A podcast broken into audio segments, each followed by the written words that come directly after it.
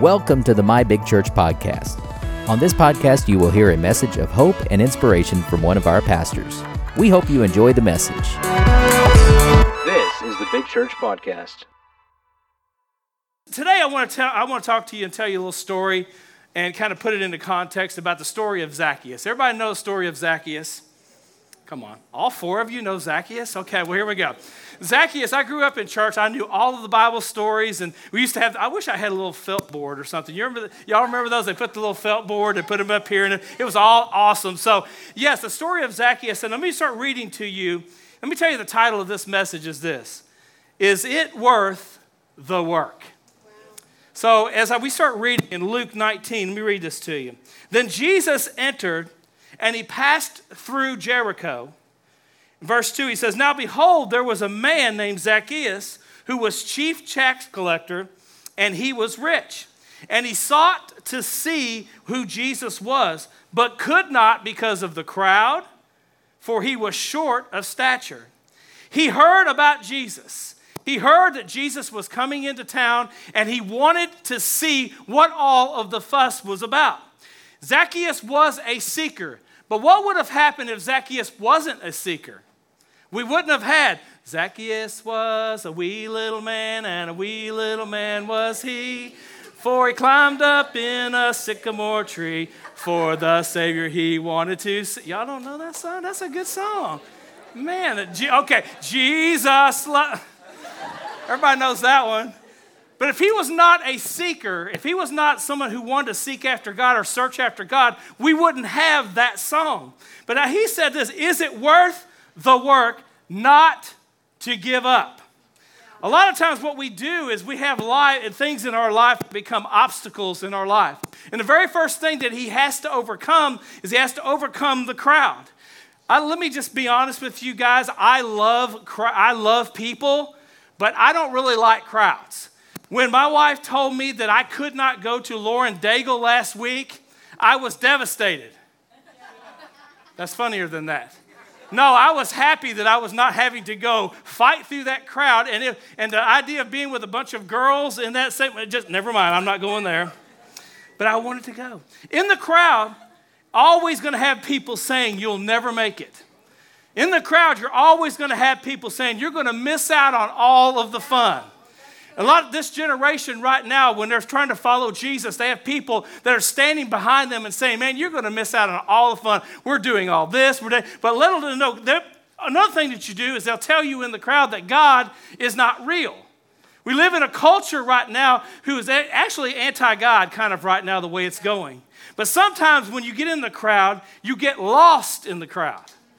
You know, before too long, you're going along, and, and a lot of times Christians are, are, doing this when they're on fire for God. When they first start out, you know, they can take on hell with a squirt gun and they're ready to do everything. But before too long, that, that fire starts to go out and they can get lost in the crowd. They start going along with what everybody else is saying. I'm telling you, Pastor Mindy did a good job a few weeks ago talking about how we cannot get, we can't allow culture to dictate who we are and who we follow because if we do that, we're going to get lost in the crowd. You know, another thing that you do, you get comfortable in the crowd. Why? Because everybody is doing it, right? We're getting comfortable because the, anytime you step out and you're doing something that's contrary to culture, contrary to what everybody else is doing, it begins to get uncomfortable in you. Well, God has got us living out our lives in what we're doing in an uncomfortable position. If you're not if you are comfortable, God wants to pull you out of that comfort zone. He was also short in stature, which means he was physically short. I think the historian said he was about five foot tall, if I was that's what they said.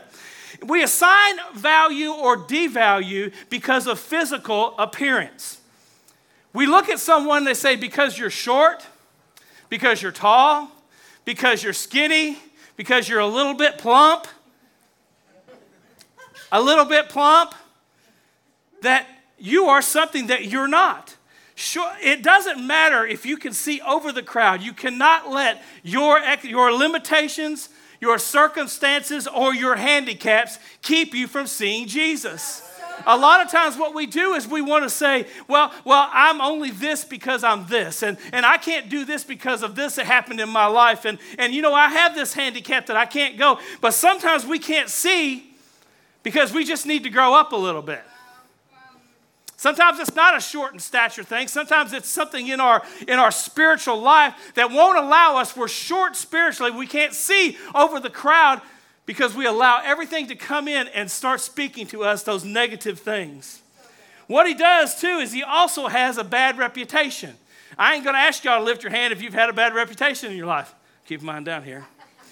Verse 4 says this So he ran ahead and he climbed up in a sycamore tree to see him, for he was going to pass that way. He had no one, if you knew Zacchaeus' life, no one was going to give him a break. No one was going to cut him any slack because you know why? Because he was a liar, he was a thief, he was a cheat, and everybody knew what he was and who he was in the town. He was rich and he was stingy and he wasn't going to give anything away. But he had to run ahead of the crowd because he probably would have been pushed away. Probably would have kept him down. They probably would not have allowed him to advance to the place where God wanted him to go. But maybe you've been pushed aside because you got pregnant when you were young. Maybe you've been pushed aside because you decided to get an abortion. Maybe you've been pushed aside because you got put in jail or you have drug problems and addictions or maybe your family's all jacked up. Maybe you've been pushed aside for some reason. You can't make excuses and say, I'm too much of a sinner to try to get to Jesus. You can't say that I had all my parents or my past or anything. Sometimes limitations make us come up with bigger and more, and more wide excuses. I can't believe how hypocritical, how hypocritical churches are. You'd be surprised the people that want to come to church because there's a bunch of hypocrites going to church there. Well, they probably need to stay home because all they would do is probably add to the number. Sometimes I ain't going to church because those people are nothing but a bunch of hypocrites. Oh, I can't go any deeper than that. We, we have to leave that one alone. Don't let excuses make you miss Jesus because Jesus is walking by. He is walking by right now, and so many times we use our past, we use all of the things that, that have happened to us, our mind. The enemy comes in and he starts uh, playing rewind and fast forward and play, rewind, fast forward and play. He, prays, he starts putting this picture inside of your mind, and you can't quite get out of it. So you say, I'll always be this way, I'll always think this way, I'll always go this place. But God's calling you to a different place. Don't give up. He determined it was worth the work. Why? He had heard about Jesus. When he heard about Jesus when he was coming into town, he didn't know what to expect, but he was expecting something. He didn't know what to expect, but he was expecting something. So many times we don't know what to expect, but we ought to come expecting. A lot of times when we come to church and, and we're saying, bless me if you can, God. And God said, I'm trying to bless you, baby. But you got to start expecting more when you walk in the door out there. He, was, he had heard all about Jesus, he'd heard all about the miracles and the baptisms, and he heard about all of the crowd, but he had lost hope because he thought things in his life could not change. We live in a world right now, one of the main problems right now we have is su- the suicide rate is skyrocketing right now. And you know why? Because people have lost hope.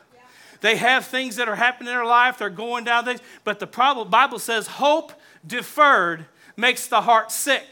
And a lot of times we have our hope and we, and we, we dream of things that we're going to do in the future. And we dream of things that, that we can also do. But the hope kind of gets crushed in us.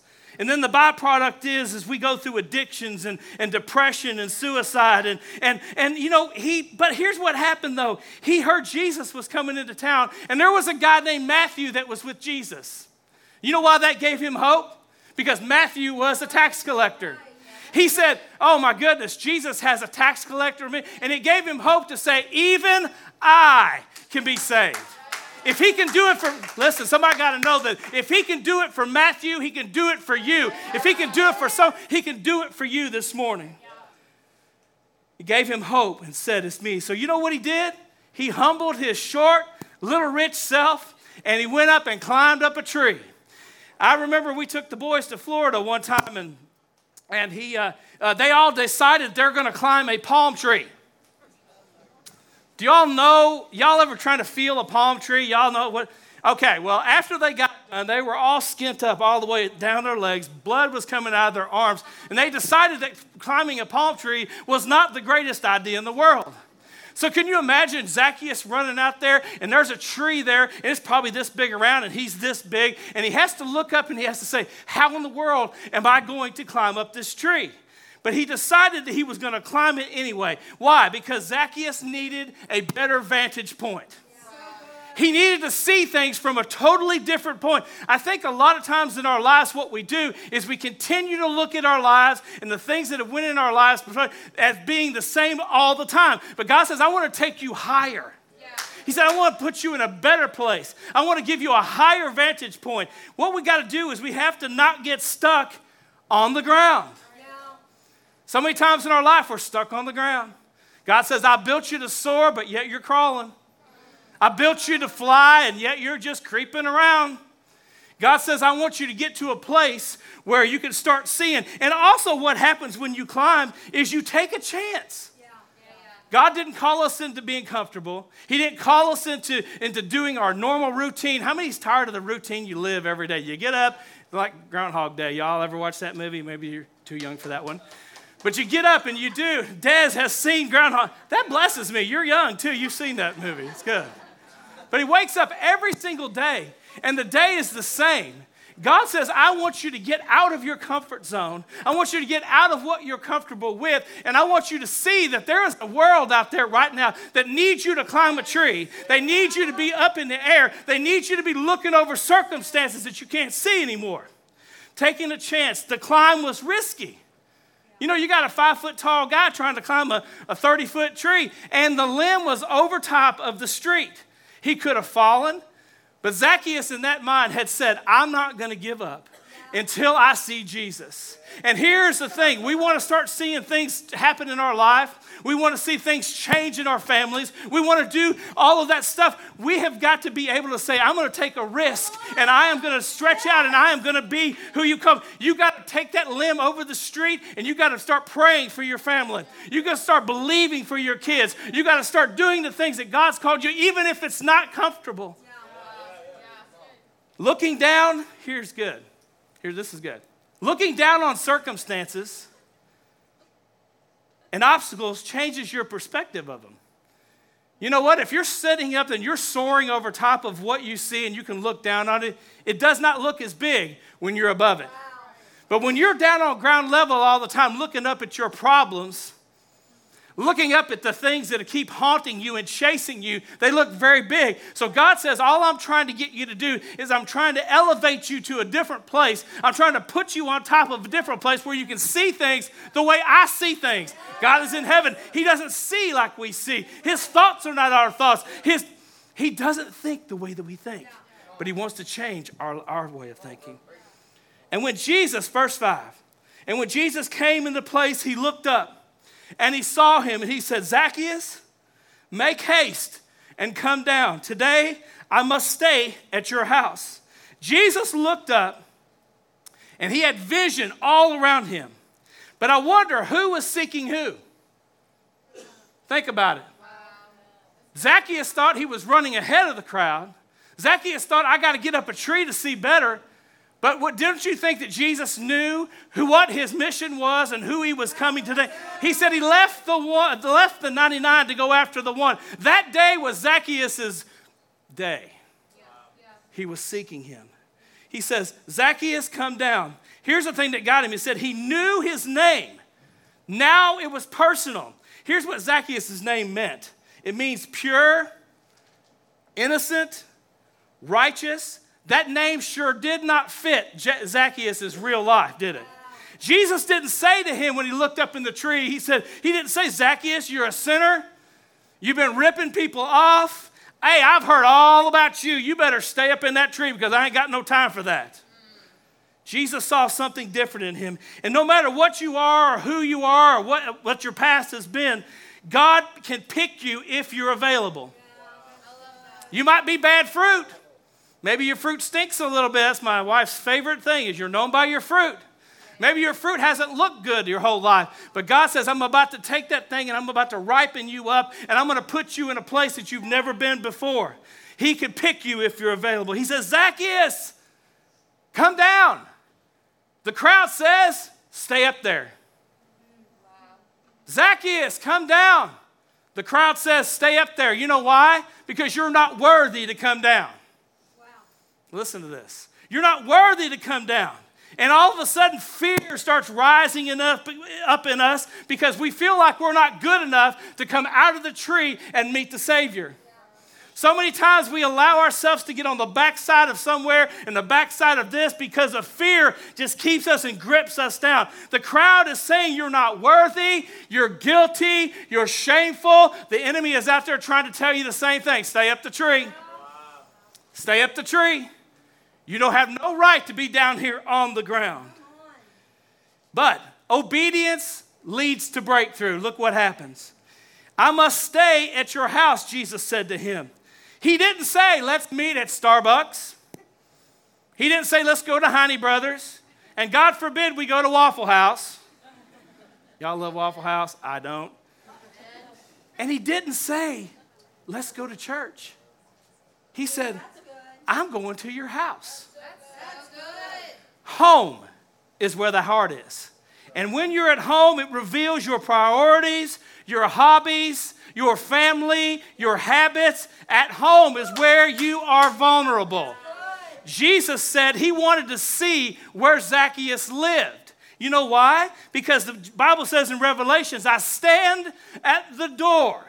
I stand at your heart. I stand at home and I knock and I'm waiting for you just to come and open the door up. And you know what I want to do? I just want to come in and eat with you.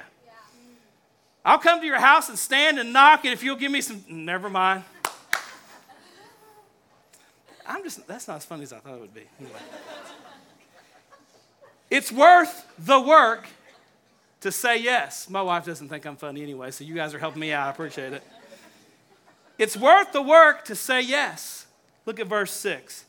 So he came and he made haste and he came down and he received him joyfully. Zacchaeus was fired up, man. Jesus was going to his house.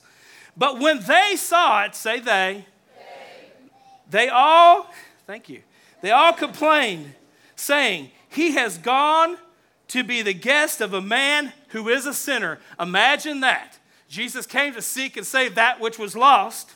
But you will all, when you say yes, you will always have people complaining. You will always have people that are holier than thou looking down their nose at you, trying to judge you, trying to tell you that you cannot do that because I think a lot of times what, what the problem is is we've got people that think they don't have any sin in their life if their sin is not their sin. Y'all know what I'm talking about? We prioritize, we do all of these things. We start figuring out that, oh, well, they do this and they do that. They started looking around at Zacchaeus and looking at him and saying, well, he's a thief, he's a liar, he's a cheat. But yet, all those people out there were a bunch of people with their nose stuck up in the air and thought that they didn't do any wrong. They hated him because they what? No, I didn't do that right. Say it, help me. No, help me. They hate him because they ain't him. That's her favorite saying. She said, They hate me because they ain't me. You got people that'll be jealous with you when you come down and you're elevated into a place where God wants you to be. When God starts having dinner with you, it's going to change how everybody thinks about you. When God starts coming to your house, listen to me, and he starts residing in your home, you're going to have people start, start being jealous and all of those. You know what I'm talking about. Yeah. When, whenever God starts to take you to a new place, you'll always have somebody trying to cut you down, always trying to dissuade you and try to keep you in the place where you always were. But complainers, I ain't got no time for that. It's worth the work if you make things right. Repentance is key to, is the first step to making things right. Look at what he does here. When Zacchaeus stood, verse 8, and he said to the Lord, Look, Lord, I give half of my goods to the poor. And if I have taken anything from anyone by false accusation, I will restore them fourfold. He ain't just going to give them back a little bit, he's going to give them four times what he took. Making things right, do this. A true encounter with Jesus changes everything. Here, here's the story of Zacchaeus the next day. He walks out in the street and, and people see him coming. And before, they always tried to avoid him, right? Oh my gosh, here comes Zacchaeus. He's going to want something from us. He's going to try to take all of our taxes. He's going to cheat us. But what happens is he walks out, people are ducking and they're diving into every place. But what they start seeing is this they start seeing Zacchaeus walking around putting a $100 bill in the poor man's cup. They see Zacchaeus walking over here to the family that doesn't, don't have any food to feed their kids, and he's bringing them bread. He's bringing them food, and he's bringing them because he's had a change of heart. They're starting to see there's something different about Zacchaeus. Instead of shaking them down, he was about to shake them up.